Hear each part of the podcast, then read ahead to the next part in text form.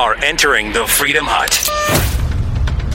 The Trump administration is trying to make a change to immigration policy that would accomplish what we've been told has been happening all along that there are no public charges who are coming into this country. We'll break down why the libs are freaking out about that. Plus, a major showdown underway between Hong Kong protesters there and the Chinese mainland government. Is this a moment where freedom will win out or will it be crushed? We got that plus updates on the Epstein case coming up on the Buck Sexton Show. This, this is the Buck Sexton Show, where the mission, mission is to decode what really matters with actionable intelligence. Roger that. One small step. Make, Make no mistake. America, ready. Great. You're a great American again. The Buck Sexton Show begins. Activate. Former CIA analyst, former member of the NYPD. Buck Sexton. It is Buck Sexton. Now. Would you also agree that Emma Lazarus's words etched on the Statue of Liberty, "Give me your tired, your poor," are also part of the American ethos? Uh, they certainly are. Give me your tired and your poor who can stand on their own two feet and who will not become a public charge. That that plaque was put on the Statue of Liberty at almost the same time as the first public charge law was passed. Very interesting timing. Welcome to the Buck Sexton Show, where we talk about things that actually matter instead of what the news cycle sometimes wants us all to talk about. Yes, yes, I know. Later on, because I'm sure some of you might be a bit curious, uh, we are going to have Jesse Kelly and Sean Parnell, my friends, uh, both of them, step into the Thunderdome to, you know, two men enter, one man leaves situation. Just kidding. They love each other too. Uh, to talk about the Chris Cuomo, Bro Cuomo getting very upset. Fredo Gate, perhaps we could call it that now. It's the Fredo debacle that uh, stormed social media. And some of you are like, Buck, what are you talking about? I'm here to say, look, I'm. It's later on in the show, so you know I'll tell you about it then because it is not important. Interesting to talk. Interesting water cooler conversation. I almost said wine cooler conversation, but I haven't had one of those in a long time. Although I did try a White Claw recently Producer Mark, do not make fun of me. It was pretty good. I love pretty... White Claws. See? They're pretty delicious. I understand. It's like the new Zima, but it's still pretty good. So everyone's focused on this Tapper thing. I mean, not Tapper thing, sorry, different guy. Cuomo thing, uh, where there's this video, and we'll play the video for you later. We'll have Jesse and Sean wait because they have different opinions as to whether Cuomo handled this the right way. It's interesting to talk about. It doesn't really matter. What we came into at the top of the show does matter, which is the administration trying to change a, a, an important component of immigration policy. And here's the short version of it. Ken Cuccinelli is out there saying things like, We invite people to come here and join us as a privilege. Not everyone has the right to be an American. That's a very straightforward, you could say very basic statement. How could anyone be upset at that? Where's the problem with that? Isn't our immigration system, don't we have immigration laws specifically so that we can control who comes into this country, but as importantly, make sure that those who are coming into this country are brought in primarily for the benefit of the people already here? That America does not owe the world anything. We can make choices about how many people from the rest of the world we want to take in as immigrants, and that's why we have immigration law. This is very fundamental, very basic stuff, also very important. Because the left now has adopted a position that any restrictions of any kind on immigration, any enforcement of immigration laws, is more or less rooted in white nationalism and hatred. Wow. That's been quite a shift from even the Obama years when the Obama administration was deporting hundreds of thousands of people. Now we're told that if you still think that that's a good idea, it must be because of white nationalism. The Democratic Party has gone crazy fast. And one of the ways that they've been able to go so crazy is by covering up their progression into insanity on immigration issues with lie after lie after lie. And here we see yet another one where uh, we have decided we are essentially going to do what the administration is claiming they're going to do what's already the law.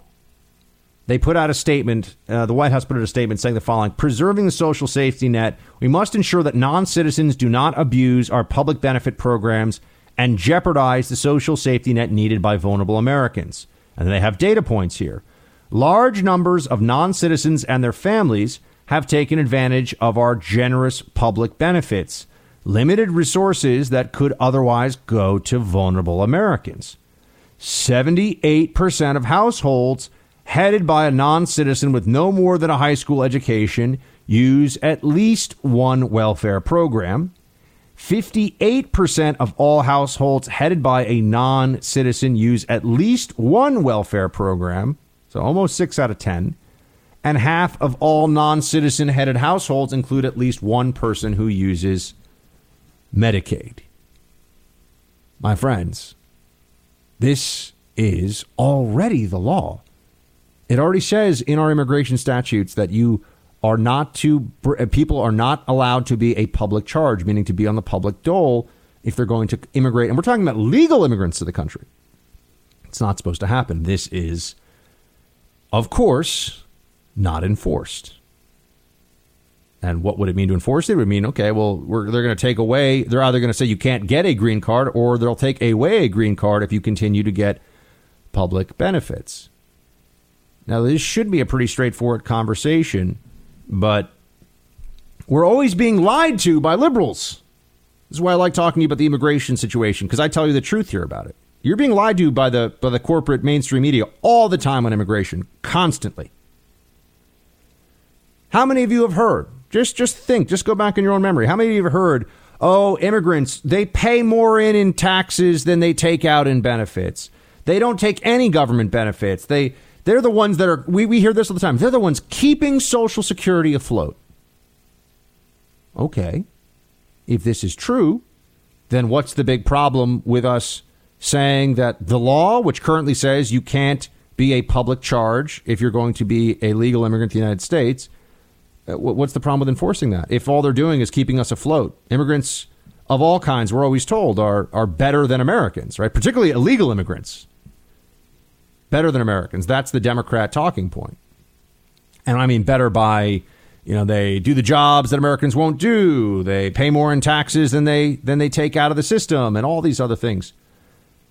But if you cut off their if you threaten to cut off the benefits of remember the welfare benefits, that's what we're talking about. The welfare benefits of immigrants in this country, you're a monster. Well, which is it, folks? It can't be both we are being lied to on this issue, just like we're being lied to on so many other components of immigration, and yet Democrats are not held responsible for all these misrepresentations, all these slogans that are just meant to be propaganda to divert the American people from really knowing what's happening. The law is currently that you cannot be a welfare case and come into this country as an immigrant. That is what the, that is what the law is supposed to accomplish. It is obviously not doing that. And I, I saw, I think it was, uh, was it, uh, I forget, ex- I think it was David Horowitz, but I might have that. I might be confusing him with someone else. Put this out on Twitter today because you know this this we invite people to come here and join us as a privilege. Not everyone has a right to be an American. That's what Ken Cuccinelli said on an NPR radio show, and everyone on the left freaked out about that. And they all point to the. Uh, oh, and, and he said, "quote Give me your tired and your poor who can stand on their own two feet and who will not become a public charge." That's the acting U.S. Citizenship and Immigration Services Director Ken Cuccinelli talking about this Trump administration policy and also the poem, which we're always told about this Emma Lazarus poem, uh, which is attached to the Statue of Liberty, as though that's one of the amendments to the Constitution. It's a poem at a tourist attraction. It does not have the force of law. It doesn't mean anything. It's for it's for school kids to look at it and hopefully memorize so their teachers will be happy with them. That's it. But Horowitz pointed this out today. One year before Emma Lazarus's poem on the Statue of Liberty, Congress overwhel- overwhelmingly passed the Immigration Act of 1882, barring any public charge from even stepping foot on U.S. soil. And the act instructed Treasury officials, Section 2 of it, that if on such examination there shall be found among such passengers any convict, lunatic, idiot, or any person unable to take care of himself or herself without becoming a public charge, such persons shall not be permitted to land. So, this whole, oh, but what about the Statue of Liberty and Nation of Immigrants and Ellis Island? Uh, until recently, it was just understood that we were going to accept some immigrants and not others. And is it a fair world we live in? No. Is it fair that some people are born into crappy countries and other people get born into America? No. Or even countries that are just kind of okay, but people want to be American because it's the best country. No. There, there's a lot of unfairness in the world. It's not fair that I'm not, you know, six five and jaw droppingly handsome. There's a lot of unfairness in the world. But that doesn't mean that we can abandon the rule of law because one political party feels good making a case about how, oh, things are unfair, therefore let's just pretend that we can't make rules about these things. this is a, I think this is a more important story than anything else going on today, except Hong Kong, uh, fa- the Hong Kong protesters facing off with the Chinese government. We'll get into that in the second hour. My friend Steve Yates will be joining to discuss that. Uh, I have a lot of thoughts on it, and then also we will, as I mentioned, we'll get into you know Fredo Gate. Chris Cuomo being called Fredo. I've never seen somebody in the media lose their cool as much as he did, but you know we'll have a. I'm sure you'll have different thoughts on this and opinions, and we have both sides of it. Uh, Sean takes a well, I, I won't spoil it. I'll let Sean Parnell and Jesse Kelly address it themselves later on. Uh, we also have some follow up on the Epstein case for you. So, a, a varied show today. Going to cover a lot of ground, a lot of territory, as we always do. Um, but there's also a, another story that is in the in the realm of immigration, and more specifically, immigration and custom enforcement, customs enforcement. Uh, that I bet none of you, I shouldn't say none of you, a very small percentage of you have heard about because it's not getting much media coverage at all. And it is indicative of the enormous double standard about rhetoric and leading to violent action. I will tell you what it is in just a moment. Stay with me. I just want to establish before I tell you about this uh, news story we're still getting updates on that all last week we were told by some of the wealthiest, most prominent biggest platformed individuals in the media and the Democratic Party that Trump's rhetoric led to violence. That's what they were saying. It was Trump's fault what happened in El Paso. They made Dayton just fade out very quickly, didn't they? The leftists who supported Elizabeth Warren, who was all about socialist policies of one kind or another, that, that didn't really get much attention at all, did it? El Paso, though, that was Trump's fault. That was the talking point for the week. That was the narrative. That was the storyline. If you wanted to get on TV at CNN or MSNBC, just say that Trump had blood on his hands in one way or another. That's what they were saying. Was directly responsible for the violence. That was the message. That was the propaganda effort last week. Okay. How many of you have heard that in San Antonio, Texas, police had to make an arrest because somebody fired off rounds into an ICE Immigrations and Customs Enforcement building there? Hmm. Why isn't that getting more attention? Oh, because I wonder when they finally get to uh, question this suspect. They have one suspect in, a suspect in custody. I'm not sure if they think they if they know they have the right guy yet or not. Of course, everyone's presumed innocent until proven guilty. But I would wonder if this individual would say that he fired off rounds into a. It, there were people in it, by the way. There were people in the facility. Fired bullets through the window of a federal law enforcement building if it was because he had heard from prominent, the most prominent Democrats really in the country, that ICE was operating the equivalent of Holocaust concentration camps. Because that's what AOC had said. which would make the people working for immigration and customs enforcement morally on the same plane as Nazi prison guards at the concentration camps. And if somebody really believed that, and remember, they've she's never apologized, they've doubled down on it. They haven't walked away from that unbelievably reckless, stupid slander. I wonder how many people in the country hear that and think that they are righteous if they take action against the government. There's been a series of events, folks. Washington and Washington Examiner pulled them together. You had last month protesters with Never Again block the entrances to ICE's national headquarters in Washington D.C. Okay, block the entrance. I mean that's not as serious as some of these other things, but it's there's an escalating effect here.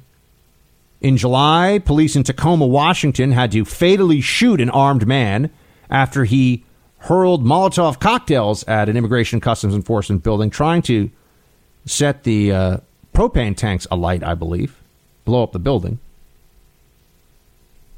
Also in July, a group of protesters in Aurora, Colorado took down an American flag and two other flags from outside an ICE facility, raised a Mexican flag and a defaced thin blue line flag commemorating law enforcement. This is hostility to federal law enforcement. In some cases, violent felonious criminal hostility to federal law enforcement. Now, I, just would like to know before anything terrible does happen here, uh, is this in fact is this in fact a standard that will be applied by the Democrats on their side of things? Are, are, are we going to hear them say, you know what, AOC and the rest of these Democrats out there, including many of the Democrats who are running for president right now, they need to tone it down. They need to stop saying terrible things about immigration and customs enforcement, saying that it's inhumane. We're locking children in cages. I couldn't believe it still. Sitting on the Bill Maher show recently, I had the former governor of Michigan start shrieking at me, "Kids in cages, kids in cages."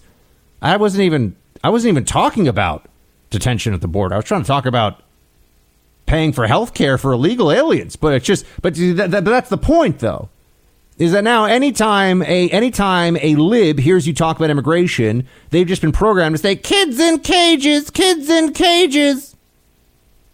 Okay, what about what about rule of law? What about deporting MS-13 gang members? Um, health care for illegal aliens? How expensive will that be? What will how will that tax the current healthcare system? Uh, what, what, what does it mean for for schools and they have to devote a huge proportion of their resources to English as a second language training because of recent arrivals under the asylum rules. I mean, just n- normal questions you'd want to discuss in, in a society that you hope to be functional and well ordered. You look at a lot of liberal Democrats now, a lot of leftists, and they just they look at you. They say that's a very you raise a very interesting point about what it will do if we start paying for health care for illegal aliens out of the out of the treasury, which is money taken from citizens, but kids in cages, kids in cages. That's all you're going to hear. That's the response. That's all they need. What's going to happen when we ask Democrats if there is a terrible incident at an ICE facility, which looks like it's just a matter of time now? What are they going to tell us if something happens? Kids in cages? I think so. Well, so first of all, I never said that uh, the raids, as you call, were focused on violent criminals. I've never said that. and also, I, I, think words matter. These aren't raids. These are targeted in, uh, law enforcement operations. And in this case, this was a joint criminal investigation with ICE and the Department of Justice targeting worksite enforcement, meaning companies that knowingly and willfully hire illegal aliens so that in most cases mm-hmm. they can pay them reduced wages, exploit them further for their bottom line. That's what this investigation was about a criminal investigation, Jake. Mark Morgan slapping down some of Jake Tapper's propaganda there another another guy, you know, li- li- lives in a mansion and wants to lecture the rest of America about how we're not welcoming enough. We take in a million immigrants a year legally, and are going to have close to a million illegal immigrants from just Central America alone this year.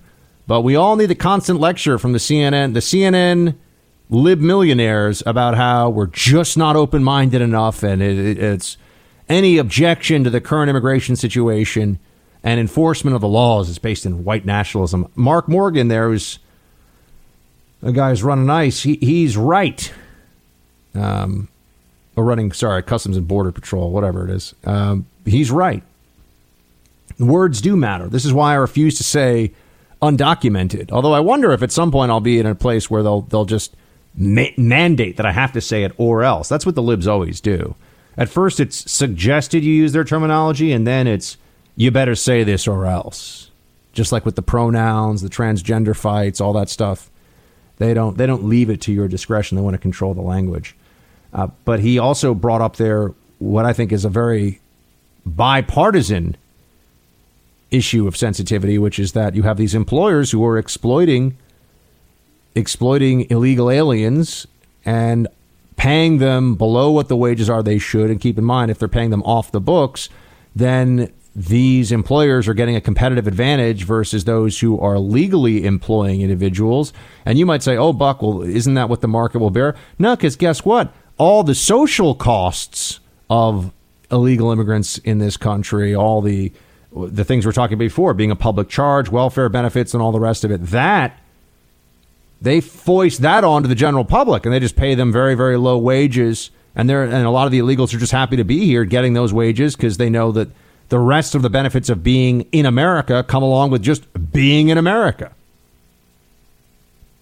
So, I mean, to call them raids, yeah, we're, we're hearing these stories they make it sound like ICE is you know, busting through doors with flashbangs and, you know, firing warning shots with MP5s everywhere just to you know freak everybody out. They're showing up as a law enforcement operation and they're saying, "Okay, who is here legally, who is here illegally? We're going to enforce the law." But the liberal media cheers against law enforcement.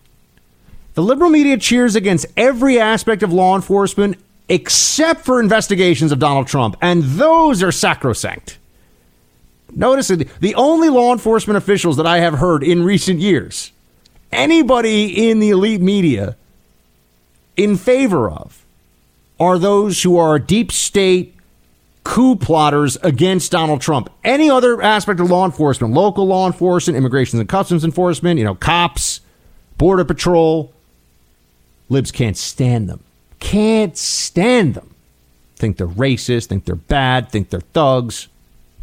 Just look at what Warren and Kamala Harris said about uh, about Officer Wilson up in Ferguson, for, formerly of the Ferguson Police Department, had to leave his job, lying about him being a murderer, just pandering, just pandering.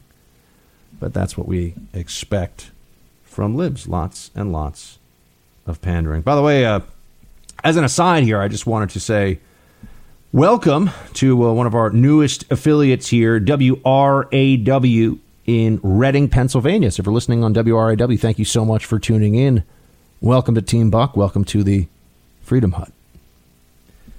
Now, I did tell you all that later on in the show, we would address is it Fredo Gate or Cuomo Gate or whatever we're calling it now, which is it's fun to talk about, although it's not an important story. We're going to spend the next hour much more in depth on Hong Kong, China. Steve Yates, who he's a Mandarin speaker, spent a ton of time in China and Taiwan and uh, as well, and he was a policy expert in this region for many, many years, working for the government. So you know, he's someone that I think you'll you should hear from on this. But later on in the show, we will get into what happened with with uh, Chris Cuomo. Um, I did want to just before we get there, I'll play the clip for you where he's going completely bonkers on this guy that accosted him in public, which is not cool. But we do have the the whole uh, problem was they called him Fredo. They called uh, Chris Cuomo, br- brother of New York's governor um, Andrew Cuomo. The guy who talks like this on this show is his brother. Don't call my little brother Fredo. It makes him very, very mad. Which means, of course, we're all going to call him Fredo now. But there's this dispute over whether or not it's an ethnic slur to call an Italian person Fredo. Here's the problem CNN uses the term Fredo on air to make fun of people for being the wayward family member quite frequently. Play clip two. Fredo is from The Godfather. He was that weak brother. Isn't that your And they brother? use it as an Italian Okay. aspersion. Any of you There Italian? I'm a little Are you I got, I got a It's little. a Okay. insult to your people. It's an insult to your people. It's like the N word for us. Anyway, I mean, he kind of makes Don Jr. out to be Fredo and Godfather too. Was Michael Flynn uh, Don Corleone or Fredo? Mafia family run by Michael Corleone or one run by his weakling brother Fredo? Uh, look, Devin Nunes is proving himself again and again to be the Fredo of the Republican Party. Cruelly compare Donald Trump Jr. to Fredo Corleone. Privately refers to President Trump's son-in-law Jared Kushner as Fredo. Right, because Bannon's. You broke uh, my heart, Fredo. so just, just the Cuomo. Fredo. This is a preface because later on we'll get into this in more detail. Cuomo's contention, and CNN backed him up and used the term ethnic slur, is that Fredo's an ethnic slur. CNN uses it all the time. So this is a little bit apart from the ethics of how to confront somebody who's being rude to you in public for no reason. But just remember that Fredo is not an ethnic slur. That's not up for debate. We've got more coming up, team. Stay with me. That's been going on for a long time. The whole Epstein episode.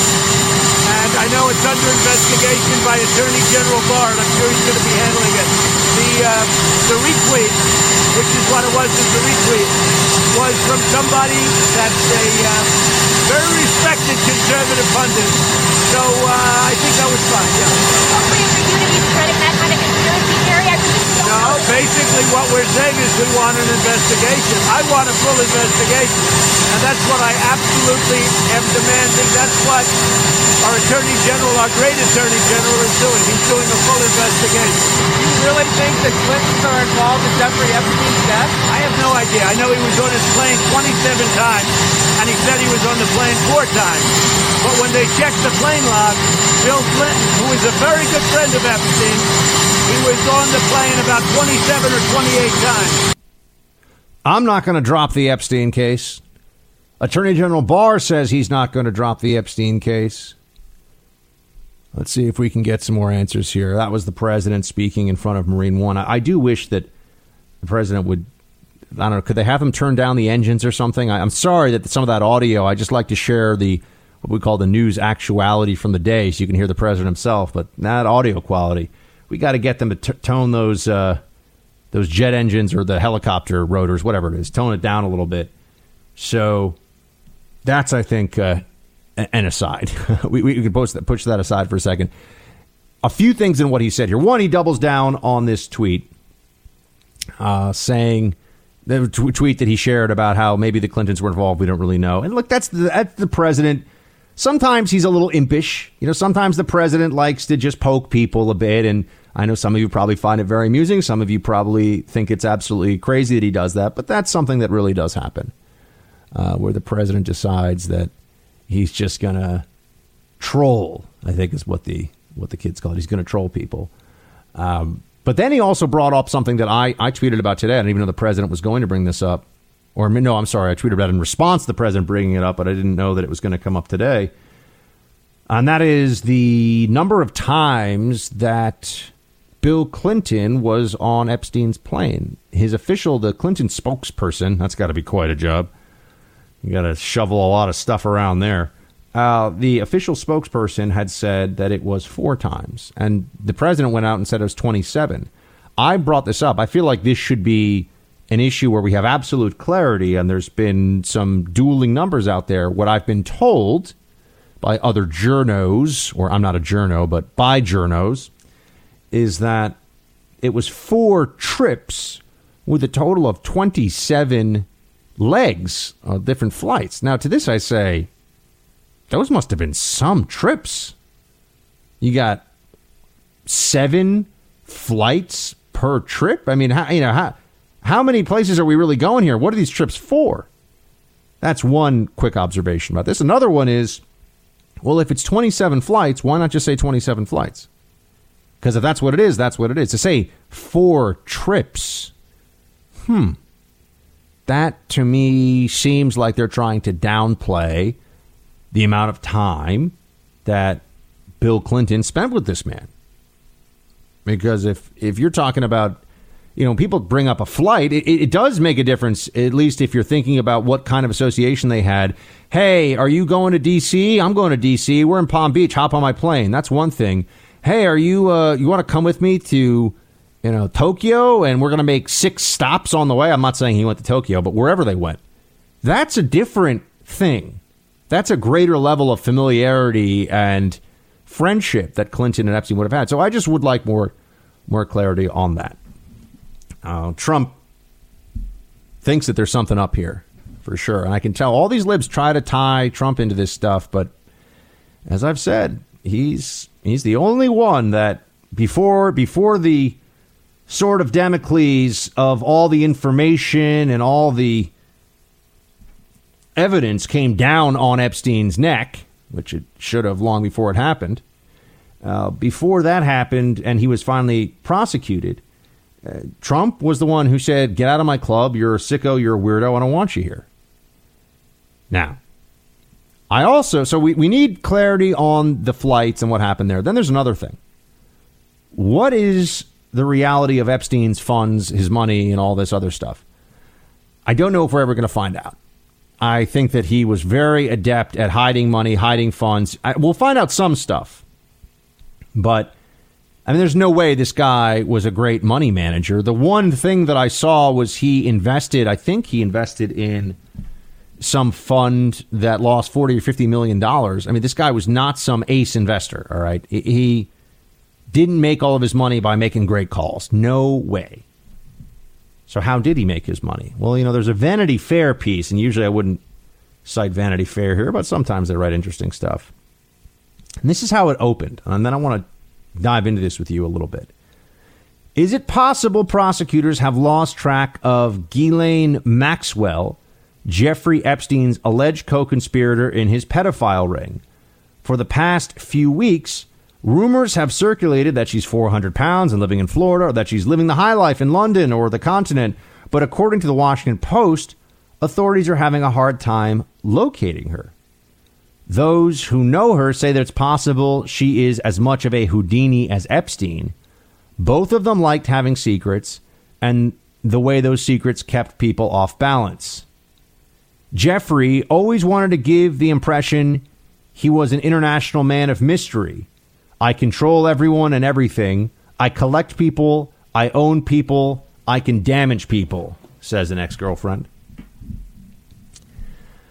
I can damage people. I own people. I collect people. This is a recurring theme for anybody that knew this guy. And now there are some people who are early stage reporting because there was this FBI raid on on the pedophile island. People are saying that it was all set up for very detailed surveillance. Pedophile Island, the island that he owned in the Caribbean. And there are some who are saying that this may have been the center, in many ways, of the blackmail ring that I do believe was very much what. maybe it wasn't all of what Epstein's financial gain came from, but I do think that this was a substantial portion of it.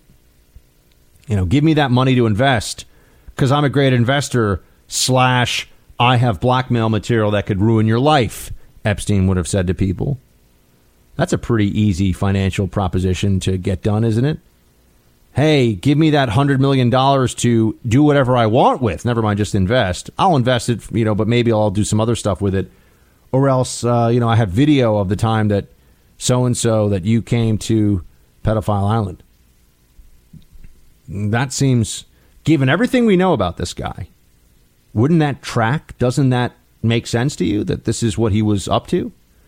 And, and what we're being told, the people who are around him, that he liked to collect people, that he liked to have leverage over people. He wanted influence over very wealthy, very powerful individuals. Wouldn't that make sense given everything else that we know? So I'm I'm wondering how much more information we're going to get here about his finances because I do think that that's more than anything else, going to illuminate what was really happening. But I also think that uh, Epstein Epstein was running. I I would wonder if anyone's going to prove me wrong. That would be in, of interest to me. I think Epstein was running a blackmail ring of the global elite. That's what I think was going on, and he had people who were incredibly wealthy and powerful that he did collect and, in a sense, own and that that was that was reality. This guy had because you know, what do you what would you do? I mean, there's there's some blackmail where you would take a okay, you know what? Fine, tell people what you're going to tell them. I'm not going to live my life this way. If you're a prominent, if you're any person, but particularly if you're a prominent public figure, and someone has video of you with underage girls, I think you're going to probably do what that person says because if you go to the FBI, you're in a whole lot of trouble, right?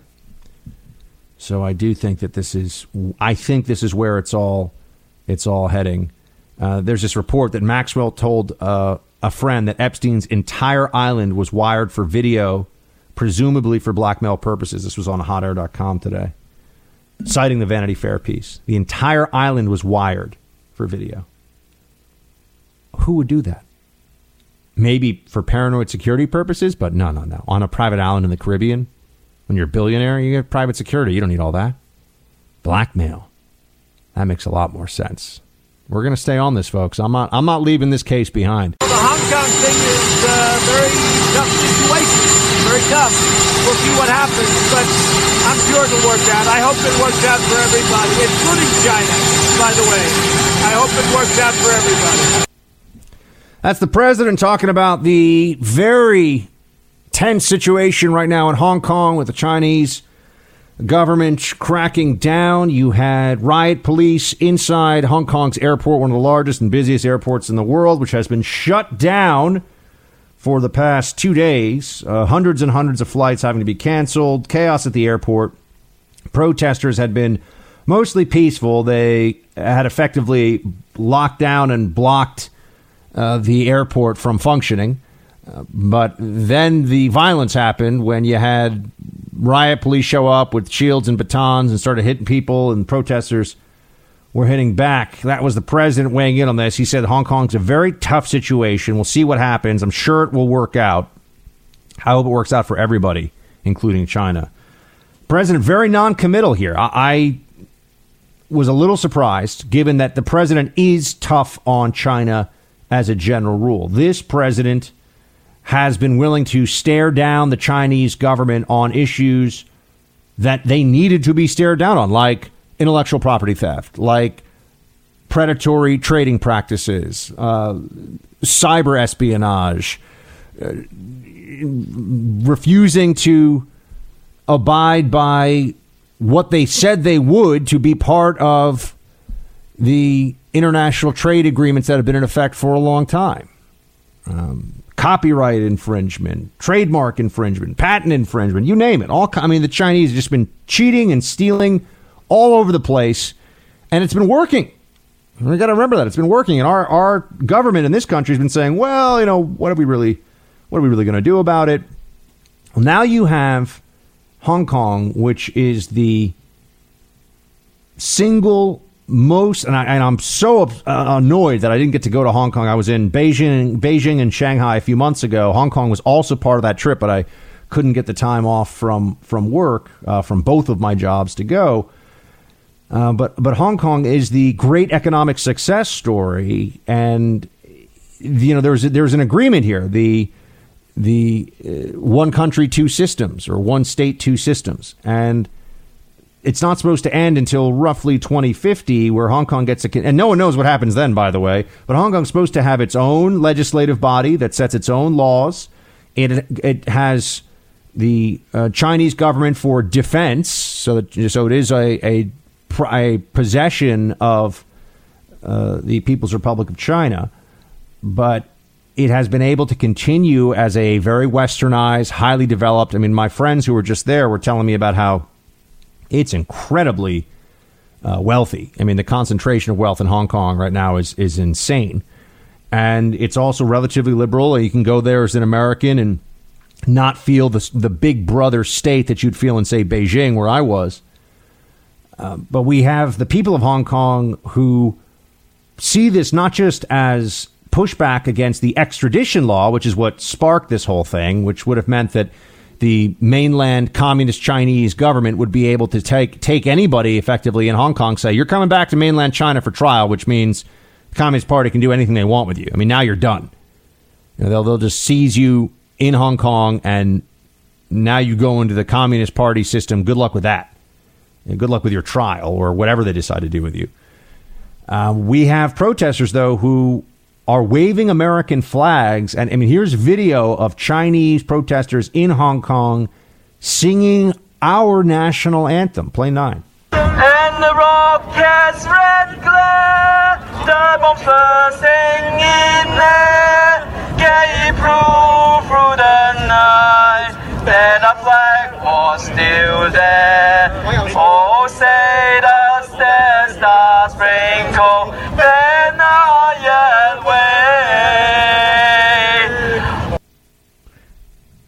Understand that America is still the beacon of global freedom, and they want greater liberty. And at least the protesters do. They want individual liberty. And because they're in Hong Kong and not on the mainland, they've had some taste of that. They've had economic freedom. They've had a more liberal uh, rule of law. And they've been able to experience life without the just the crushing hand of the communist regime able to come down on them at any point in time. Now, mainland China has obviously had a lot of economic prosperity. That's been the the bargain that the Chinese Communist Party has made over the last 30 years or so, which is we're in charge, you do what we say, but you're going to have greater prosperity and wealth. You're going to have wherever you are in China now, you'll have more access to, you know, like even if you're from the poorer ranks, particularly in the poorer ranks, uh, you'll have more access to electricity, to schooling, to new vehicles, to safer food, to a better paying job, to all, all these different benefits, but you don't have freedom. And China has been making that bargain, or the Chinese have been making have been going forward with that bargain for a long time now. Hong Kong has a different bargain, which is you do the things that you've been doing in Hong Kong, and China will still be the country that you belong to, but you can do things your way in Hong Kong as Chinese there. Um, this is a, a real inflection point for freedom on a global scale. What happens in Hong Kong will have ramifications that the rest of the world will see and will certainly affect our trade deal with China. How that comes about or not, my friend Steve Yates is going to join in a moment to weigh in more. Welcome back to the Buck Sexton Show. I want to bring in my friend Steve Yates here to give us his take on everything that's going on in Hong Kong with the Chinese government and all the rest of it. Steve is formerly Deputy National Security Advisor for Vice President Dick Cheney. He is currently the CEO of DC International Advisory. Great to have you, Steve. Thanks. Good to be with you, Buck.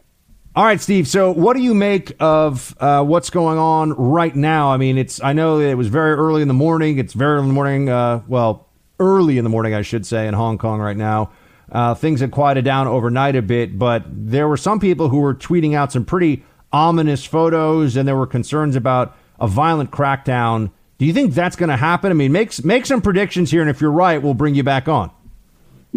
no pressure on that, but there's for sure this is something that's trending in a dangerous direction uh, because there's history of the Communist Party of China being very, very willing, uh, due to politics and other interests, to kill other Chinese people. They did it in the June 4th, 1989 Tiananmen Square massacre. That was after weeks and weeks of demonstrations against corruption, inflation, and a number of other grievances against the government at the time. Uh, the people of Hong Kong were promised not that far from that period of time that they would have a high degree of autonomy, they'd be able to govern their own affairs, that the Chinese would assume sovereignty and defense, but they, the Hong Kong people would have universal suffrage at some point, be able to elect their own leaders, and especially the young generation, but not just the young generation of Hong Kong, now sees that that was not an honest bargain, and the Chinese Communist Party is pushing hard for them to submit and just be a part of one China. And this is, I think, the last stand for freedom for the people of Hong Kong. Uh, will the Chinese uh, government, the People's Liberation Army, their security forces, the party, ultimately crack down and injure, maim, mass arrest, or even murder people to impose some kind of stability? Uh, that's what they're threatening, and that's what we're waiting to see happen. But my prediction is this is heading in a dangerous direction. The young people are prepared to stand up for their freedom and fight. On the long term, I bet on the side of the people. So I say uh, at some point they're going to win their freedom. Well, that's at least uh, hopeful. Um, I I would actually take the other side of that bargain, given what we've seen in China. But I, I guess it depends on the, the horizon we're talking about here. So who who really knows? We got to have my friend Gordon Chang back on. The coming collapse of China could be any day now, but I don't think it's going to be anytime soon.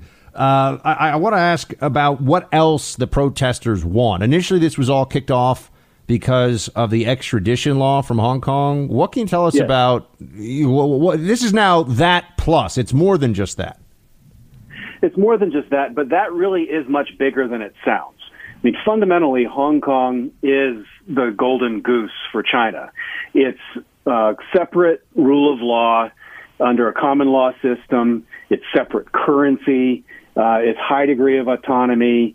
Uh, it allowed for Hong Kong to be a major, major international financial center. It also enabled Hong Kong to be basically a through port to open up Chinese markets, connect it to be a global trading and economic power. And so that separate status is exceedingly important to China's rise as an economic power. And the extrajudicial treaty or the, the extradition uh, law would basically mean that if any American, Canadian, Australian, other CEO were to enter Hong Kong, they could, on a whim, be snatched up and tried inside China.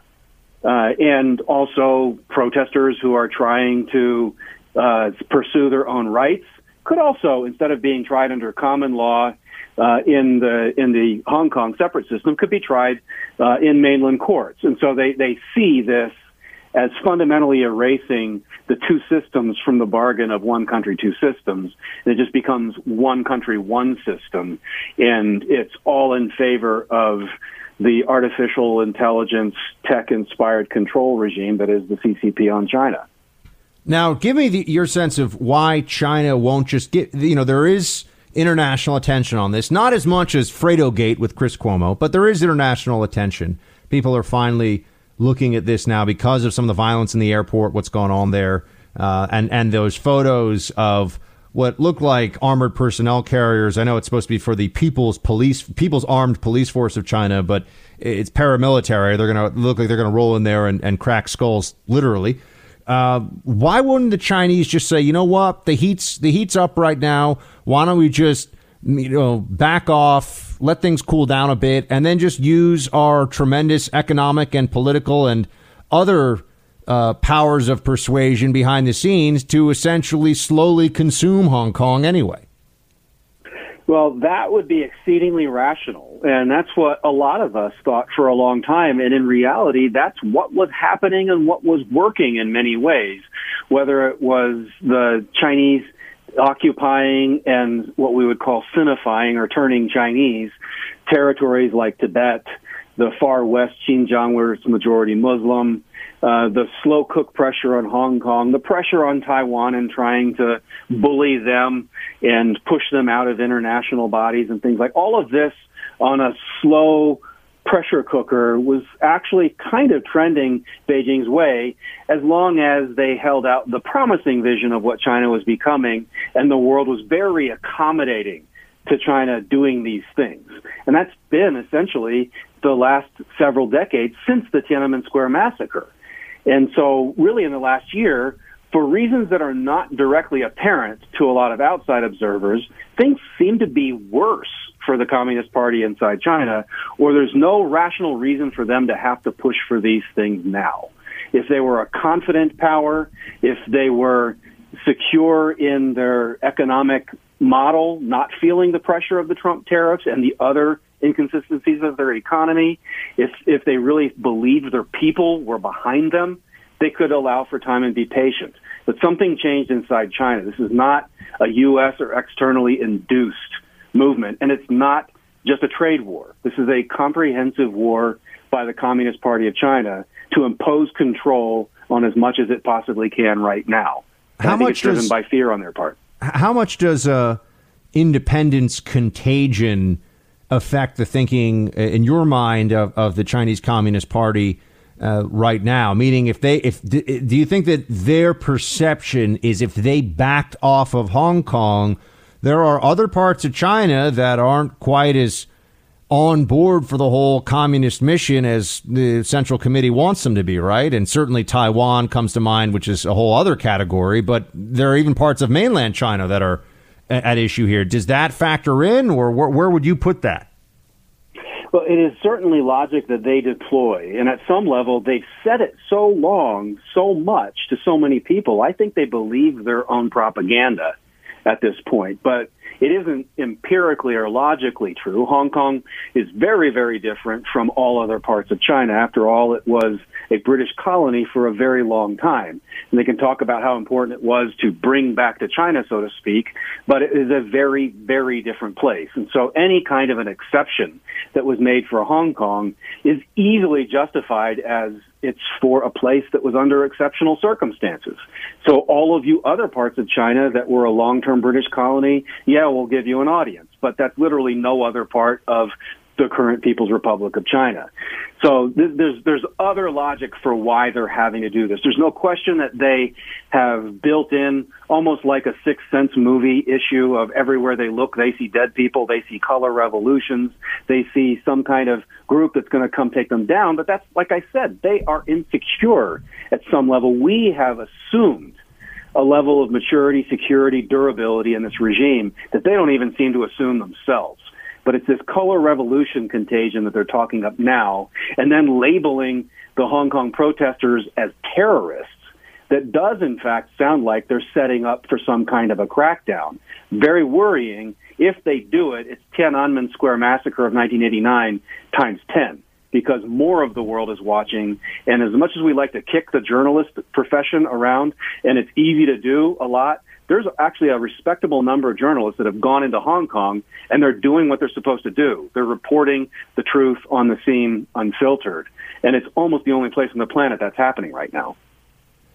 Steve, uh, the administration weighing in on this one. Uh, today, Trump said he hopes no one dies, basically, and that this will somehow work out. And it was very, it was just neutral, really. It, he didn't really take a position either way is how, how do you view that? Meaning, does does Trump just see this as he doesn't have a hand to play here right now because he has to worry about the trade agreement, or should he see this as leverage, or what? What should Trump be doing? Well, the first thing, I mean, I you know obviously I, I can't program what our great president is going to say by way of Twitter or otherwise uh, I, my my hope would be the first thing anybody from the United States can do is say we we stand for people who are prepared to make the sacrifices that Americans before us made to secure our own freedom.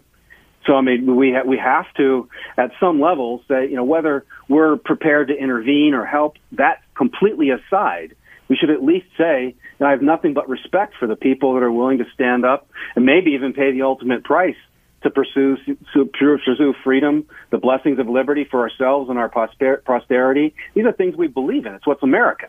It makes us special. And uh, then beyond that, uh, I think that we should be giving some cautionary words to Beijing that there's going to be costs to them greater than this tariff uh, escalation in recent times if they try to pull off some kind of a Tiananmen again. That there that there there are measures that are ready to go, and so we really urge them to exercise caution. After all, it is they who pushed the extradition law. It is they who cranked up the pressure cooker, and now they're trying to show us the result and say that's the problem, when really that's just a symptom of what they have done. I, I would like the president to see through the shade and be able to speak directly to that. Stephen Yates, everybody, DC International Advisory. He is the CEO. And uh, Stephen, always appreciate you joining us, share your Asia expertise, sir. Talk to you soon. Thank you, Buck. Take care. All right, team, we got more. Stay with me. Just a few more thoughts on, on what's going on in Hong Kong, but in a historical sense. I, I have a different approach to this I wanted to share with you because, you know, in this country right now, we are in the midst of whether we understand or accept this or not, we are. We are in the midst of a debate over whether we're going to go socialist or not. That is happening. Democratic Party is a socialist party. Uh, they advocate for socialism in a broad uh, scale manner, uh, full spectrum socialism in a democratic socialist model openly now, but they've been advocating for central planning and the implementation of socialist programs within a more liberal and free market economy for as long as I've been, for as long as really they've been around uh, in the 20th century into the 21st. So now what we have is a Democratic Party that is effectively socialist. I, I look at what's going on in Asia, and I think that there's a lesson from all this. People often point, conservatives in particular do this, they'll point to Venezuela and they'll say, see, Look at what socialism does in Venezuela. It has tremendous natural uh, resources, particularly oil, which is the one we're really talking about, although it does have some of the best cacao in the world. Those of you who like chocolate, I'm a bit of a chocolate chocolate ophile. It's probably a better word. A chocophile, is that a thing? Uh, I do love chocolate. Uh, but they have more proven oil reserves than even Saudi Arabia. This is the fact, the statistic that everybody who talks about this on TV throws out. So it sounds like they know something about Venezuela. But you can look at what's happened in the Far East over the last 50 years or so. And all you have is case study after case study of what central planning and socialism, the, the heart of socialism is central planning. These two things have to go together. What central planning and socialism have done to economies in the Far East, and what free trade and liberalism and free markets have done in the Far East. And you just look at country after country, uh, and it, it tells you the whole tale. I mean, China was a desperately poor country uh, until about the 1980s when all of a sudden they decided, you know what, we're going to adopt free market reforms. And they've had their own way of doing it with uh, state supported uh, entities, but they have created something of an economic miracle. That is by adopting a market based model. Because at its core, socialism has to fail, whether it's in a specific sector, a specific policy, or an entire program for a national economy, it has to fail because it does not have the market signal of price, for one. And there's no way that you could ever centrally plan effectively on a scale of any major national economy. It just can't happen. So the, these different programs of socialism in the far uh, in the Far East, yeah, yeah, we talk about North Korea, but that's also a Stalinist a, a Stalinist totalitarian gulag state so that feels like the more extreme version. But look at India. Look at China. Look at Hong Kong. Look at Taiwan.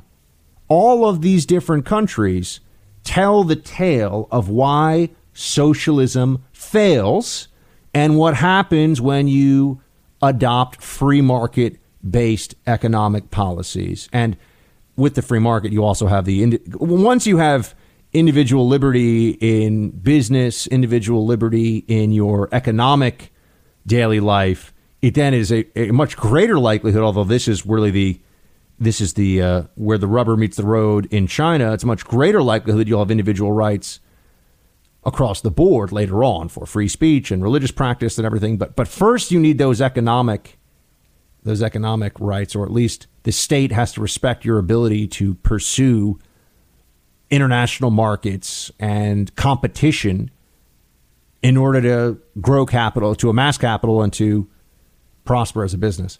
Um, every, I mean, Hong Kong is a, is an excellent example of this. Why is Hong Kong so much wealthier, so much more prosperous, even today, than the rest of China? I mean, Shanghai is now catching up to it, but Hong Kong is still the financial center of China, and the reason for that is, oh, that's right, the British were running it for a long time.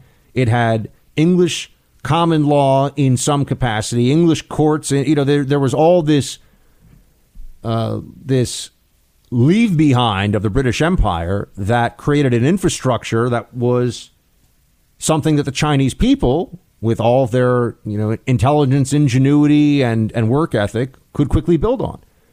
So Hong Kong was way ahead of the rest of China even before the Chinese Communist Party adopted market uh, market reforms. Look at the state of Taiwan which is another big open question about how this part of the world is going forward. I mean, Taiwan, the, the joke in America in the 90s was that everything was made in Taiwan, right? Well, how was that possible?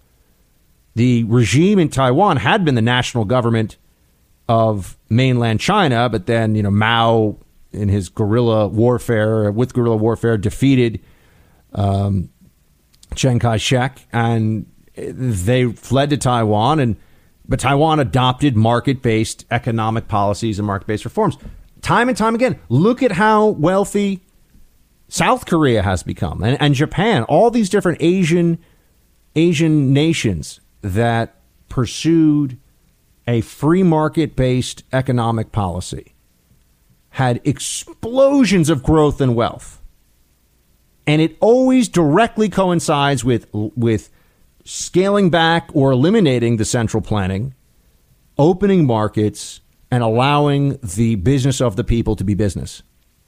In, in, case after case, not a single Asian country did you have a socialist pro. Did you have a free market program that they switched to a socialist program, and all of a sudden things looked really great, and now everybody was happy and had free health care and free medical care. And in fact, in the case of India, we think of India as a third world country that just recently, again, in the last 30 years or so, has become much wealthier. And, and that, that is accurate insofar as it's representative of what's recently happened. But India, uh, up until the British left, was, a, for the region, a pretty wealthy country.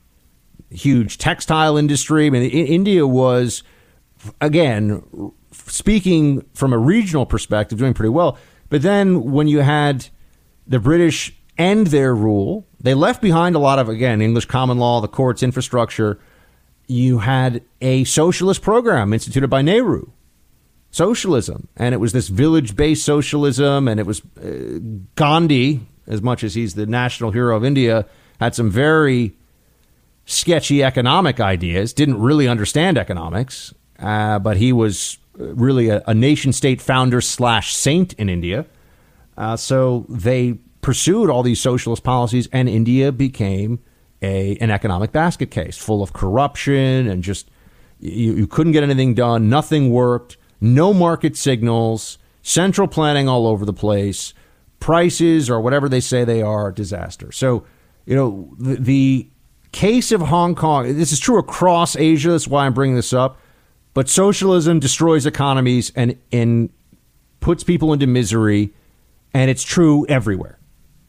And people who bring up Sweden don't know what the heck they're talking about because Sweden became socialist and was getting poorer and poorer. And you have to remember that some of these countries that had been that had been more liberal in their economies, it takes a while to run through everything you got stored in the cupboard, so to speak, when you go to socialism. But now Sweden has been liberalizing its economy and has been changing its policies to make them more free market because it wasn't working. It doesn't work. It never works. This is I so yes, the the case of individual freedom for the people, the, the freedom of individuals in Hong Kong matters to us. Global freedom. It's helpful for the economy. It's helpful for humankind and all that. That's true. But also, just remember, Hong Kong is a case study in why free markets work and why socialism fails because Hong Kong was way ahead of all the socialist countries of Asia and has been for a long time. So I know we mentioned it at the top of the show. This was the biggest trending news story in the country today. Uh, getting more attention than anything else. Hundreds of thousands of posts on Twitter and Facebook. Everyone weighing in on the different aspects of Fredo Gate. I guess we could call it that. Chris Cuomo, who we have referred to as Bro Cuomo, as he is the bro of the governor of New York State, as well as a bro. Yo, do you even lift, bro?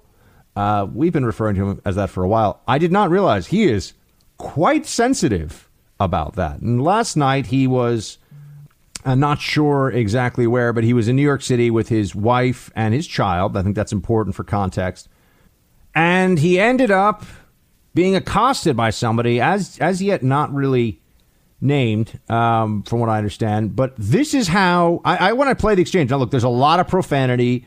We cut out the profanity, but this was filmed. This is in a public place. Chris Cuomo of CNN, the CNN anchor, Bro Cuomo, is approached by some guy, and all we really know is that this guy called him Fredo, a reference to the weaker, dumber brother from the Godfather movies, which of course is about the uh, Sicilian mafia. Uh, some people say the greatest, two of the greatest movies of all time. I leave that to you. But Fredo, you know, he's the brother who's like, I'm good enough, I'm smart, you know, and, and then he Michael has the uh, I don't want to give anything away, but he ends up on a boat, and it's the last thing that ends up happening. Anyway, uh, Chris Cuomo is very, very sensitive about this situation, and just there'll be bleeps, but you can imagine what the real thing was like. This is Cuomo getting called Fredo. Play it. Don't insult me like that. I, I didn't insult you. You call me Fredo. It's like I call you punk. bitch. You like that? You want that to be your nickname? I didn't call you that. I You asked- called me Fredo. You know my name's not Fredo. I thought your name was. You did not think my name was Fredo. Don't be a liar. thought You want to be a man? Stand up like a man. I'm standing up, man. You want to be a man? I'm Yeah, here. I'm Then own it. Then own what you said. man, hey. Then own what you said. Listen, Take man, him- I don't yeah, have a what? problem with you, man. Yeah, You're gonna have a problem. What? What are you gonna do about it? I'll f***ing ruin your. I'll throw you down these stairs like a f***ing punk. Please do. Why? So you f***ing sue? You don't wanna- you f***ing sue? Well, why don't you do it Go then? take a swing. You Are wanna call me Fredo? Take a swing. I'm not gonna swing Take a swing. Watch your hands. I'm not gonna Take a swing swing. at you. Watch your I'm f***ing not gonna hands. Take a swing. So you get the idea. We actually didn't even play the uh, opening part of it where he says that it's like being called that being called Fredo for an Italian is a racial slur, and it is the equivalent for Italians of being called the N word. Uh, that is not true. okay, that that is a cla- This is a classic liberal tactic of because I, I think that Cuomo has the moral high ground here in the sense that he was approached. He's with his wife and kids. Um, he, he or with with his wife and kid, and he's at a public place. And from what we understand, he didn't incite this at all. Someone came up to him and just called him Fredo, and obviously wanted to film this and create some sort of incident, which is a lame loser thing to do. Uh, and conservatives, a lot of them, I will note, a lot of people that I like in this business have come out and said that you shouldn't do this. It's not cool.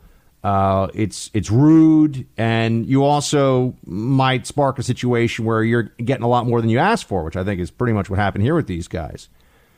That said, to to claim that this is a racial slur is just excessive and nonsensical, which is what Cuomo said. Fredo is not a racial slur; it's a reference to a movie character. And the whole point of referencing the character is that it's the weaker, dumber brother. No one really cares that Fredo is Italian. They care about the fact that Michael Corleone is the Godfather boss and Fredo is his wayward, stupid brother. And no one, you know, that that's what that's all about. So we we understand that one. And uh, you know, this is as a conservative, I feel like we have principles and standards, and a principle and a standard that we can all get behind is that you shouldn't harass public figures for no reason. You shouldn't go up to them in public. There's plenty of ways to reach out. You know, if we're going to allow everyone to say what they want on Facebook and Twitter and email people, and you don't have to also physically accost anyone and make it impossible for them to have a nice night with their wife and kids. I also think that that's an escalation. If you go up to somebody and they're alone, if you go up to a guy, a woman is a different category because she might feel even more threatened. But if you go up to a guy in media and he's alone, uh, that's bad. If you go up to somebody and he is with his wife and uh, and or children, and you're going to start saying stuff, now you really have now you really have a problem. And now you're somebody who has no no decency, no sense of of honor. It, it's a gross thing to do. But Cuomo sounded like a complete lunatic. I mean, I'm not going to discount this either. You know, it's like, yo, I'll throw you down. I'll own you. I'll. It's like, all right, dude, calm down. I mean, it's one thing if you want to tell him to go blank himself. Uh, yeah, absolutely. That's what a normal person would say.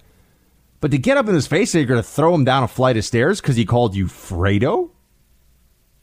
Uh, it was a, it was a little excessive. Uh, I mean, it's a little excessive.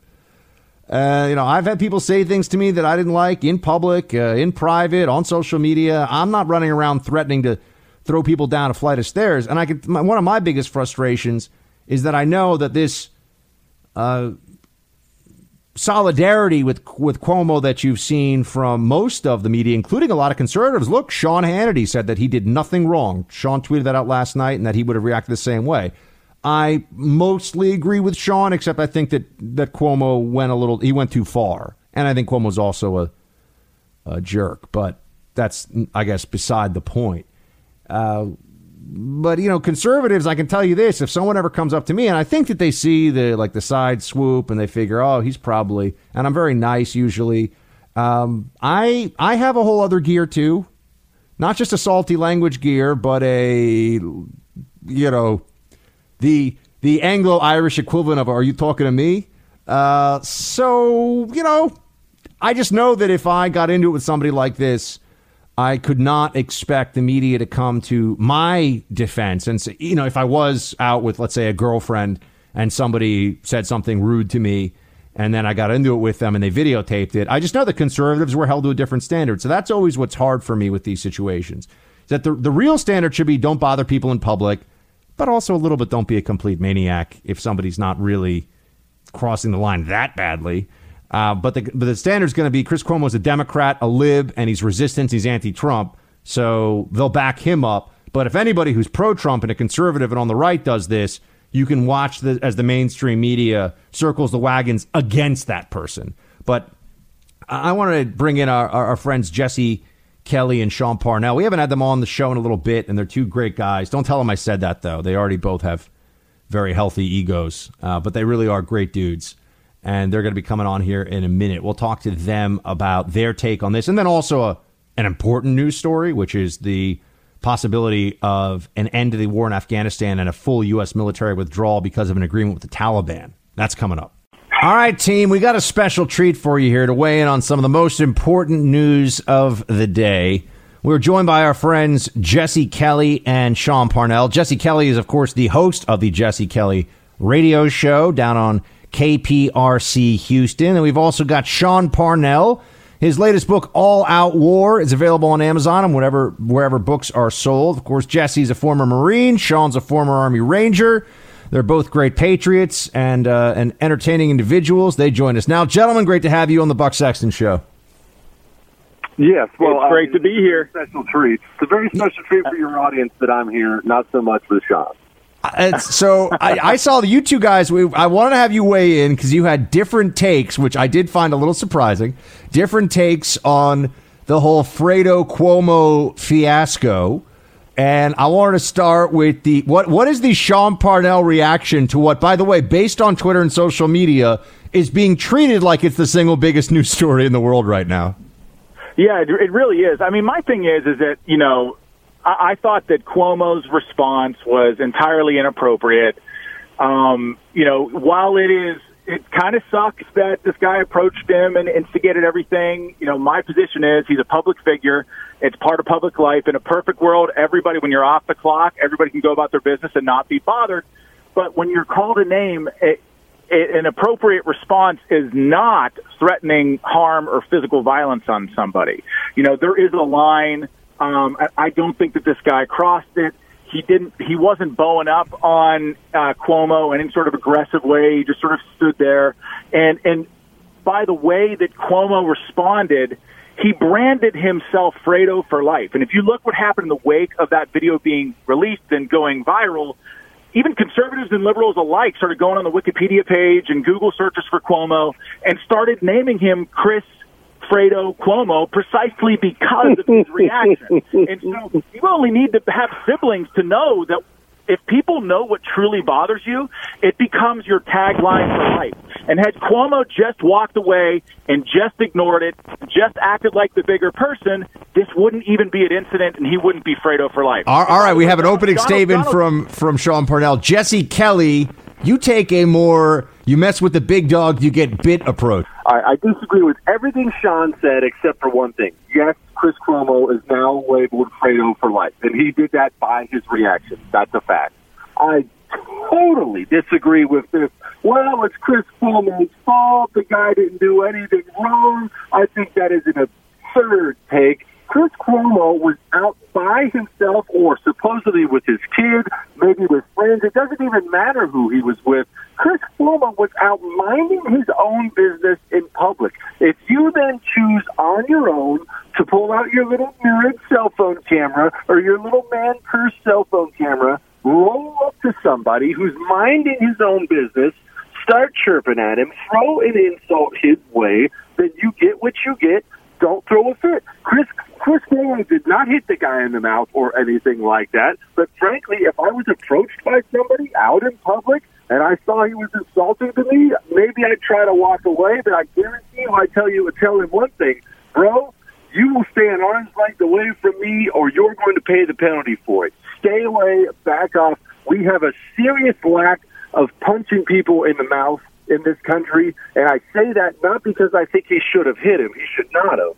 But I'm talking about we have so banned and, and demonized kids fighting when they're younger that now we have grown adult little snots who think it's funny to do this thing. When I see someone who does that, I see somebody who didn't get punched in the nose enough in his life because that's exactly who that guy is.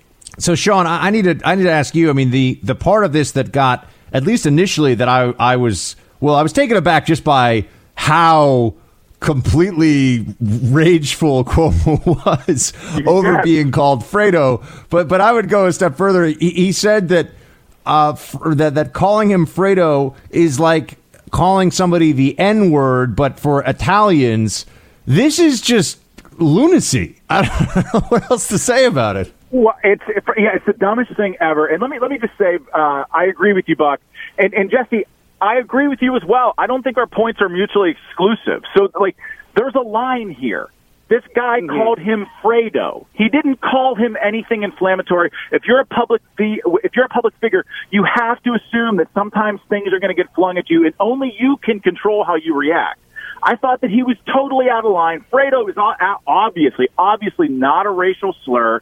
It, it is a term meant to imply weakness, right? He was calling Chris Cuomo weak, and what Chris Cuomo did was demonstrate his weakness by responding in the way that he did, therefore branding himself Fredo for life. And if you look no further than the, the best branding expert in the country, and look how Donald Trump responded, he's already got merchandise out there calling Chris Cuomo Fredo that he's selling on the Donald Trump website for reelection. I mean, it's it, and he branded himself Fredo for life through his ridiculous reaction to something that he should have just walked away from. Now, I'm not saying that you can't defend your family. I mean, look, if the guy accosted him, if he said something truly inflammatory, if he said something about his, about his wife, if he said something about his kid, that's different. I do agree that I have no issue with standing up for the people that you love and you care about in public places, but this was not one of those instances. Yeah, but Cuomo was way over the top. Go for it, Jesse. Here's what I'm saying. It, it, it may it may have been over the top, and I would agree with you. I can't see myself ever reacting that way. I've been shouted at plenty of times in public. I, I can't see any insult you threw at me to have me react that way. That's not what I'm saying. What I'm saying is, well, who we should be attacking today is the moron who approached him at all. Why approach him at all? Unless you're going to sheepishly walk up and ask for a picture or an autograph or something like that, why not leave the freaking guy I alone? can I can answer that. I can answer that question. I'll tell you. Go ahead, Sean. I'll tell you. I'll tell you exactly why. Because Cuomo goes on a show every single night and calls Trump supporters racist, xenophobic bigots. And that Trump supporter was probably feeling a little bit under assault from Cuomo and felt like he wanted to call him weak. My point is, is that Chris Cuomo is the he calls people names every day on his show from a platform that's 10 times as big as that guy with the cell phone camera.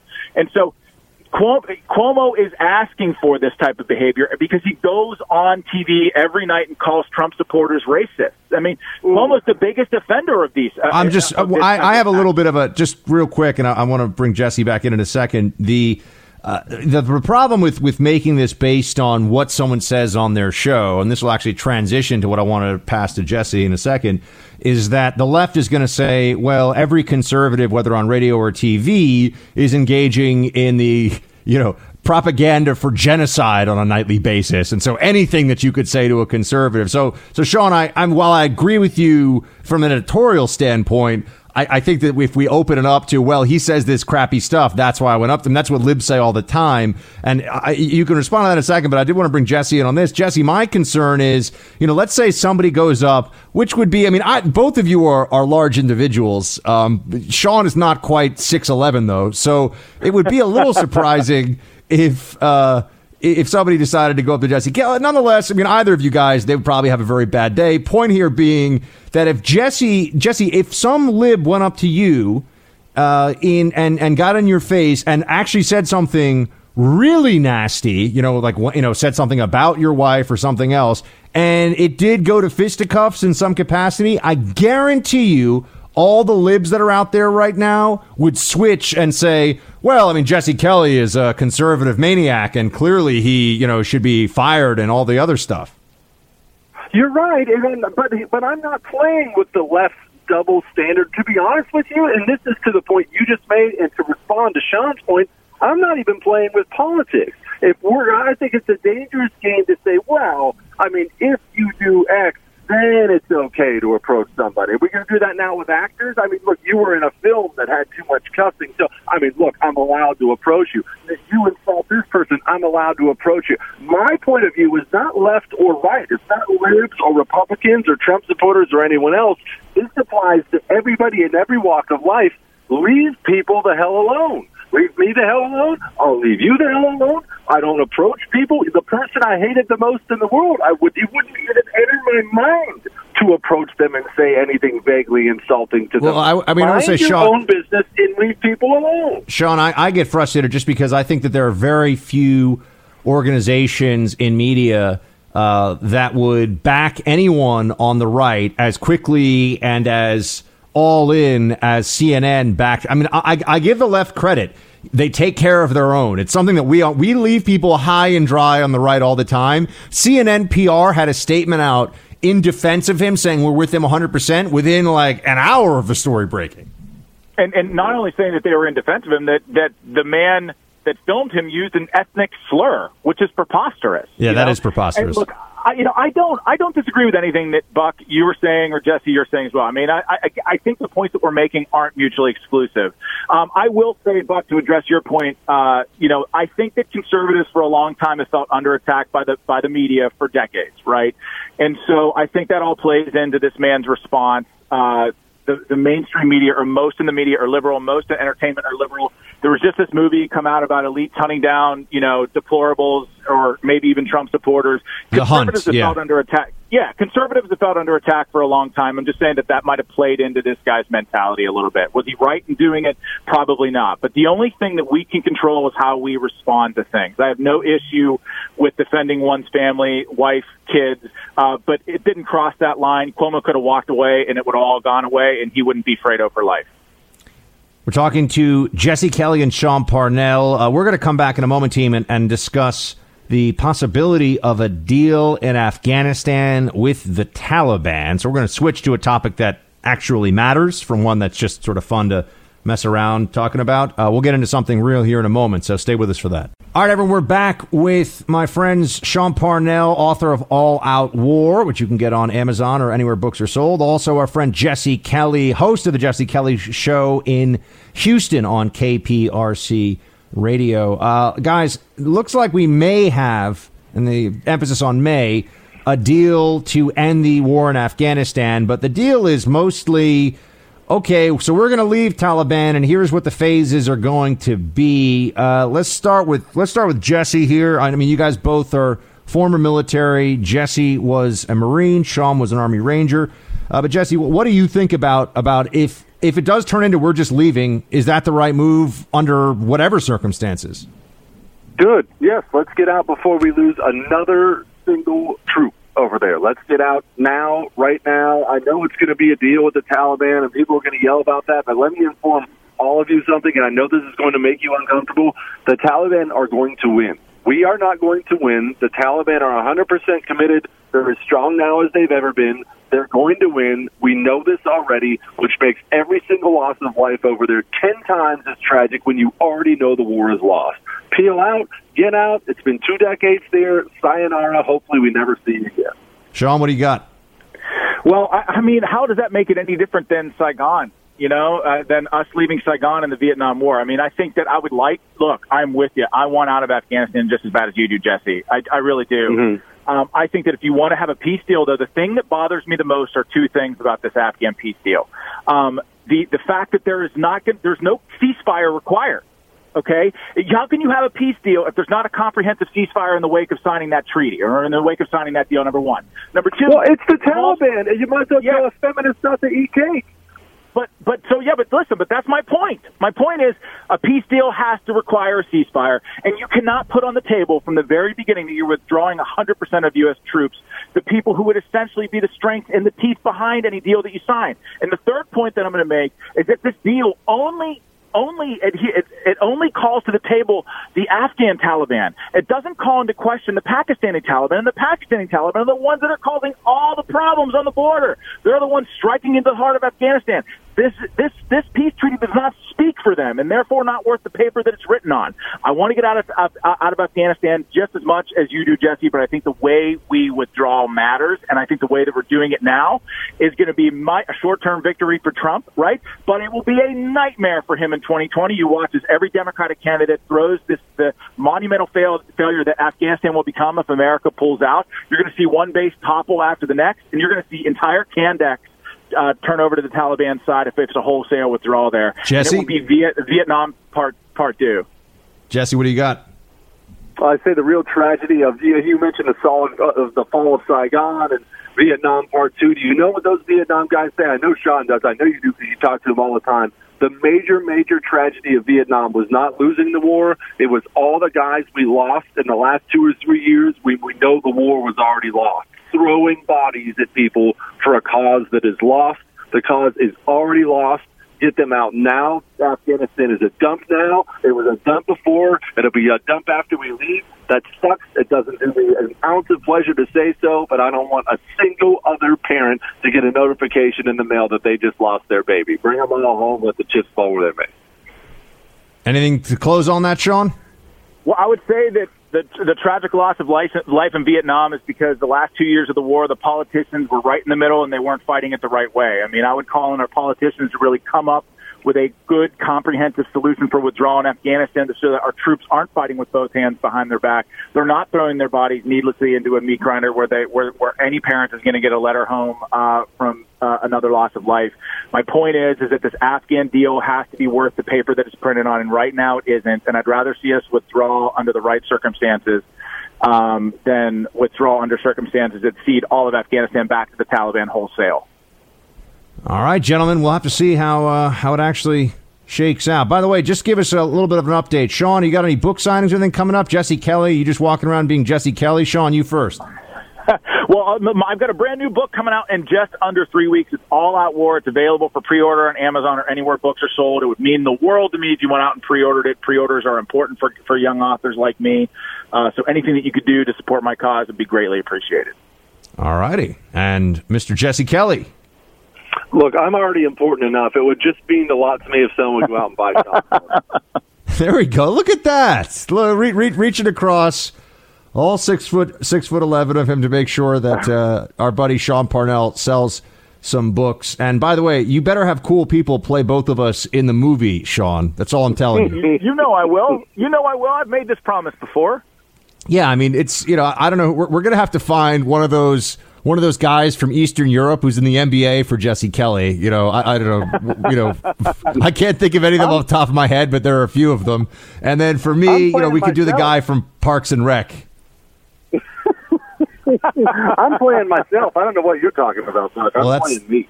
There we go, gentlemen. Always a pleasure. Sean Parnell, author of Total All Out War, rather, uh, and Total War, All Out War which you can get on Amazon. And then our friend Jesse Kelly. Listen to his show down in KPRC Houston. You can also download the Jesse Kelly Show on podcast. Gentlemen, a pleasure. Thank you so much for joining. Okay, Later. take care. Man, we got a lot of a lot of dudes talking in the third hour here of the Buck Sexton Show tonight. We covered a lot of ground, a lot of territory there. Uh, we one serious subject and one just. I, I'm amazed at how much people really seem to care about the whole Fredo Chris Cuomo. This is this is Chris Cuomo's viral moment, being a total maniac. I mean, look, I, I'm you know how I feel about this. I think that speaking the way that he did uh, was excessive, but I also think that people shouldn't act like jerks in public. So. We got more coming up. Before we get to roll call, I wanted to bring a news story to your attention that is a harbinger of things to come. And it, it matters. It's important. Uh, you have had in the last week or so a number of high profile Senate Democrats who have been warning uh, that the Supreme Court needs to get itself together to, quote, take steps to heal, or else people will uh, the Democrats, I assume here, will take action. Uh, the Supreme Court is not well, and the people know it, according to a brief filed. Uh, it was on Monday. This was in a case related to a New York City gun law. You had Sheldon Whitehouse, Blumenthal, Hirono, Richard Durbin, and Kirsten Gillibrand. Uh, all of them part of this brief.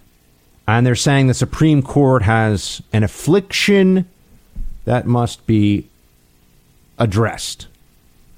This, my friends, is a, a straight up nice Supreme Court there. Be a shame if something happened to it warning. This is trying to influence the court from the outside by threatening openly. And these are members of the United States Senate. This is not just some random group of trolls coming together who think that they're going to be able to frighten Supreme Court justices into acting differently than they would otherwise. These are people who have the power, at least theoretically, the legislative branch could take action to reform the court. This is talked about with some regularity by liberals anytime there's a decision from the Supreme Court they don't like. Anytime there's a problem, they don't get the ruling that they want. It's not based on what the law is, it's based on what they want the law to be. They start talking about court packing. And some of the 2020 candidates have been part of this conversation. The Democrats have been part of this conversation in the past. Uh, you've had candidates including Beto O'Rourke, Cory Booker, Elizabeth Warren, Kamala Harris, Kirsten Gillibrand. They've all talked about a willingness to change the number of Supreme Court justices to rebalance it, as they would put it, so that it's liberal, folks. That's all that means. Balance to what? They want a left wing majority on the court, or else they'll change the court. These are the same people, the same politicians, it's the same political party. The Democrats, the left, that lecture us constantly about how Trump is undermining institutions.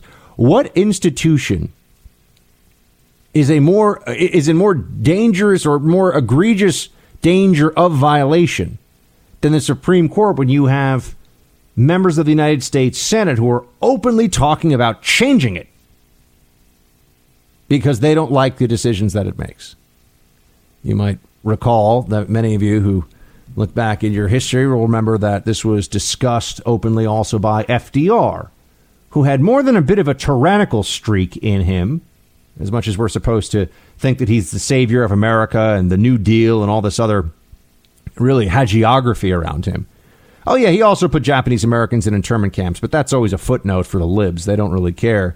He created the uh, massive federal bureaucracy that now seeks to control a, every day to day aspect of our lives, at least if we let it. But I just think this is fascinating. This is such a delusion. Uh, Pete Buttigieg, for example, has proposed a plan to have some justices appointed by the president and others selected by other judges. So he's got a whole other plan here to, quote, depoliticize it. Depoliticize the Supreme Court? The people that want to change the makeup of the Supreme Court are the same ones who think that Roe v. Wade is a, is sound law. Again, forget about what your policy preference may be for abortion or no abortion. Roe v. Wade is is alchemy with the law. It's fakery. It created a right, a constitutional right where none existed before because they wanted it to be there. That's it. And they've done it with other things too. And if the law doesn't mean what it says, then what are we even talking about? Then the law is just, and then everything is mob rule. And the Supreme Court just becomes a weather vane that goes in whatever direction mob opinion wants it to at any point in time. It's not what it's supposed to do. But clearly, that is what liberals want it to do. They are still seething over the D.C. v. Heller decision, which could not be more clear. Speaking of Cuomo, uh, he really does have the constitutional jurisprudence of an eighth grader who has never read the Constitution. He thinks that the right to bear arms was never a private right. This was before his whole blow up on social media. Uh, he was saying that just a few days ago. I saw this. This is such idiocy. The, the Bill of Rights is about individual rights of of people. Uh, the right to bear arms in a group as defined by the government would be no right to bear arms at all. This is absurd. But they try to contort the law to mean whatever they want it to mean. Keep in mind, you also have people now that believe that the laws that we uh, currently have on the books for immigration don't count. Why? Because they say so. Nothing more sophisticated than that. But now you have Democrats trying to at least appeal to their base. I think they are serious. I think if they had the votes to do this, they would. There are plenty of Democrats who are such petty authoritarians that they would restructure the Supreme Court itself to suit their policy desires and think that they were the ones who were defending our institutions in the process because they're delusional. Rock and roll, fellow patriots.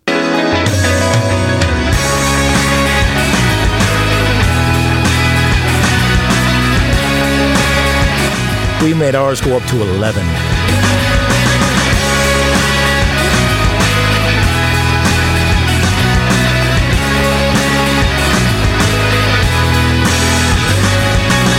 It's time for roll call. Facebook.com slash Buck Sexton. That is how you get in on the roll call action, as you know. So here we go. Sean writes, uh, "Hey Buck, not sure why, but I'm seeing any. I'm not seeing any new podcasts on Google Play Music after June 27th. Did you stop posting to them?" Sean, I think we are no longer on Google Play Music, but I'm not sure. Producer Mark can probably answer that question. But yeah, if you're not seeing it, we're probably probably got to get on uh, the iHeart app platform or iTunes, or I think we're on SoundCloud and Stitcher. I'm not sure. There's so many of them out there these days. Tough to know. I, I got to figure out where we are up. I'll, I'll learn all these things. Jim, your analysis is spot on as usual, Buck. As a medical professional working for a very large insurance company, the only way to control prices is to remove all the government intrusion and let the free market work its magic. Very well uh, said. Shields High from Dallas. Well, Jim, thank you very much. And yeah, the, the economics on this are pretty clear. Um, that's the. Now, next up here, we have Harry. Harry writes.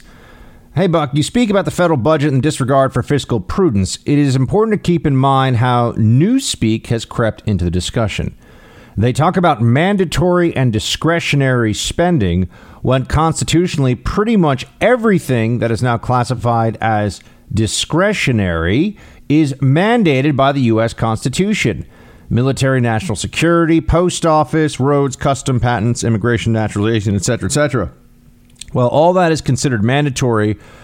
Uh, there are expenses that are added by various, mostly unconstitutional acts of Congress.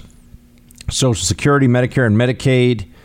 Uh, I believe this is important to keep in mind. Shields high, Harry. All right, Harry. Thank you. Patrick writes You mentioned Jason Isbell yesterday, not Isabel. He was a former member of the band Drive By Truckers. His comment on guns is very hypocritical. I'll give you a short quip of their lyrics. Don't uh, blank off the boys from Alabama. You know they won't let it slide. They might find your body in the Tennessee River, or they might not find you. Blah blah blah. Okay. Uh, a lot of people will say they're ashamed to have been. Uh, they're ashamed Jason is from Alabama. Okay, Patrick. Thank you for sending this in. Appreciate it. Karen. You're talking yesterday about some of Trump's personal choices, or personnel, pardon me, personnel choices. Is a very different topic. Just found out that Betsy DeVos and James Mattis both were investors in Theranos. DeVos lost $100 million. Only a small part of her wealth, but still. I listened to all the episodes of the Dropout podcast produced by ABC. Fascinating. Uh, Karen, a lot of very sophisticated and wealthy people lost a tremendous amount of money in that Theranos debacle. I believe uh, Rupert Murdoch lost over $100 million. The person that, for me, in that whole situation comes out looking like he had the, the worst judgment is uh, the former Secretary of State uh, Shultz, George uh, Shultz, just because he went against his own family. He thought his grandson was the crazy one, and Elizabeth Holmes was this magician who was going to change global uh, change global medicine. And I, I would just note that you know you, you look at Elizabeth Holmes, a video of her. I still don't understand. She must have some secret power that she can use with certain people because to me she always seemed like a crazy person who was putting on a character act. And there's nothing confidence inspiring or appealing about her, and yet everybody who was around her seemed to fall for this, or at least most of them did. It's just absolutely bizarre. Uh, so yeah, let's see. Katie, she writes something about a.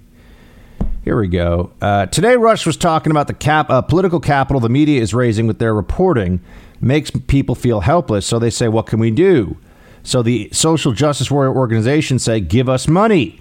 After the ICE raids here in Mississippi, uh, they are raising capital with things like the Mississippi Center for Justice. Well, yeah, absolutely. I mean, people try to get their organization's bottom line uh, looking better as soon as they have a news story that fits into a narrative that they can use. So I think that's very much the case. Uh, David Hey, Buck, in a perfect world, wouldn't they just release the video from Epstein's cell?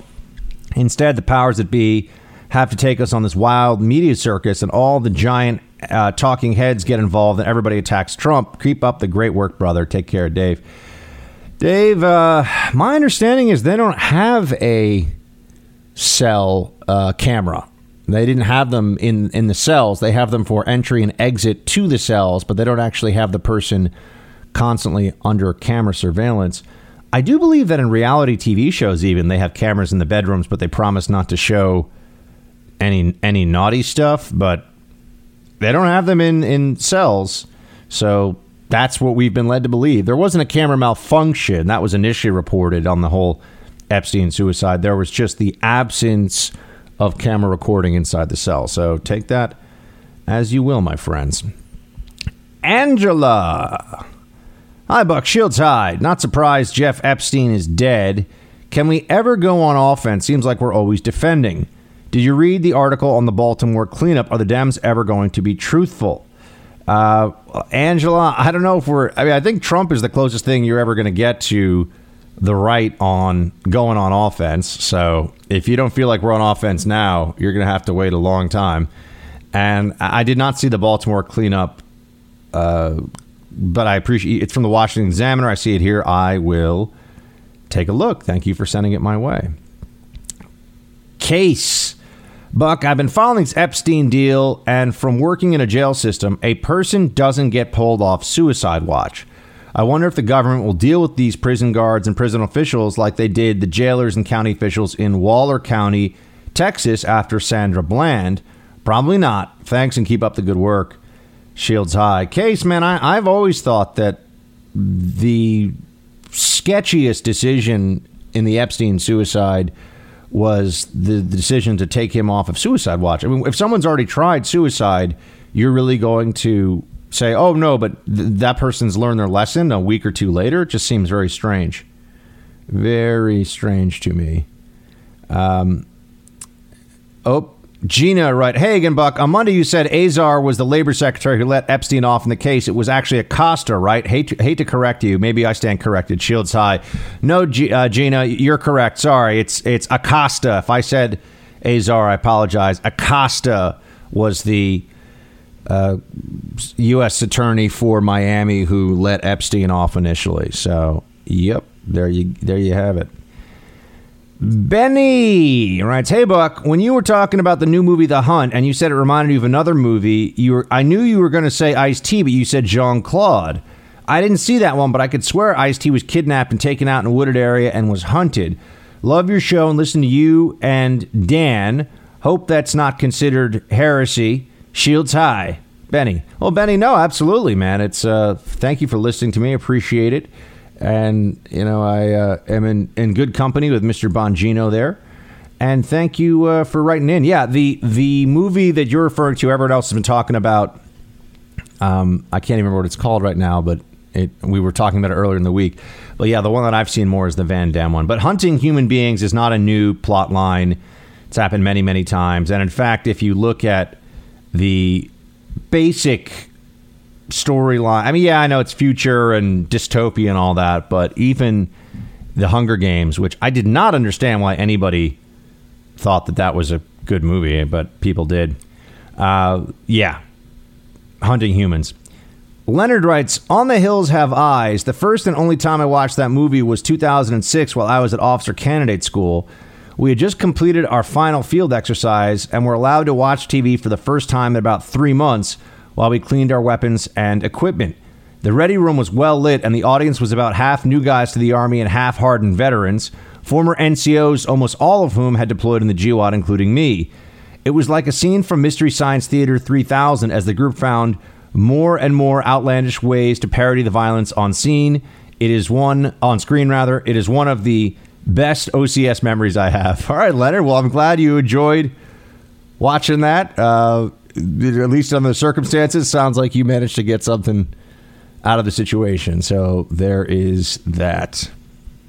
Uh, Valerie writes, Buck, your show keeps me safe and warm at night. Thank you. It's awesome. Well, Valerie, that's the perfect way for us to settle things down here in the Freedom Hut today. That's a great message to close on. Thank you, everybody, for listening. Um, like I said, we will be out of New York City in, wow, it'll be less than two weeks now. So, yeah, my last days in the swamp. If you have any swamp requests, if you want to see video of Buck in a mankini going down the National Mall en route to the Jefferson Memorial, waving American flags in both hands, eating a cheeseburger while he has hands holding flat. I'm just trying to think of something crazy, folks. I don't know what I'm talking about. But uh, my last few days in the swamp coming up here, so I got that going for me, which is nice. Um, please do tell somebody about the Buck Sexton Show. Best thing you can do for me, most helpful thing you can do for Team Buck. I will talk to you all tomorrow. Shields high.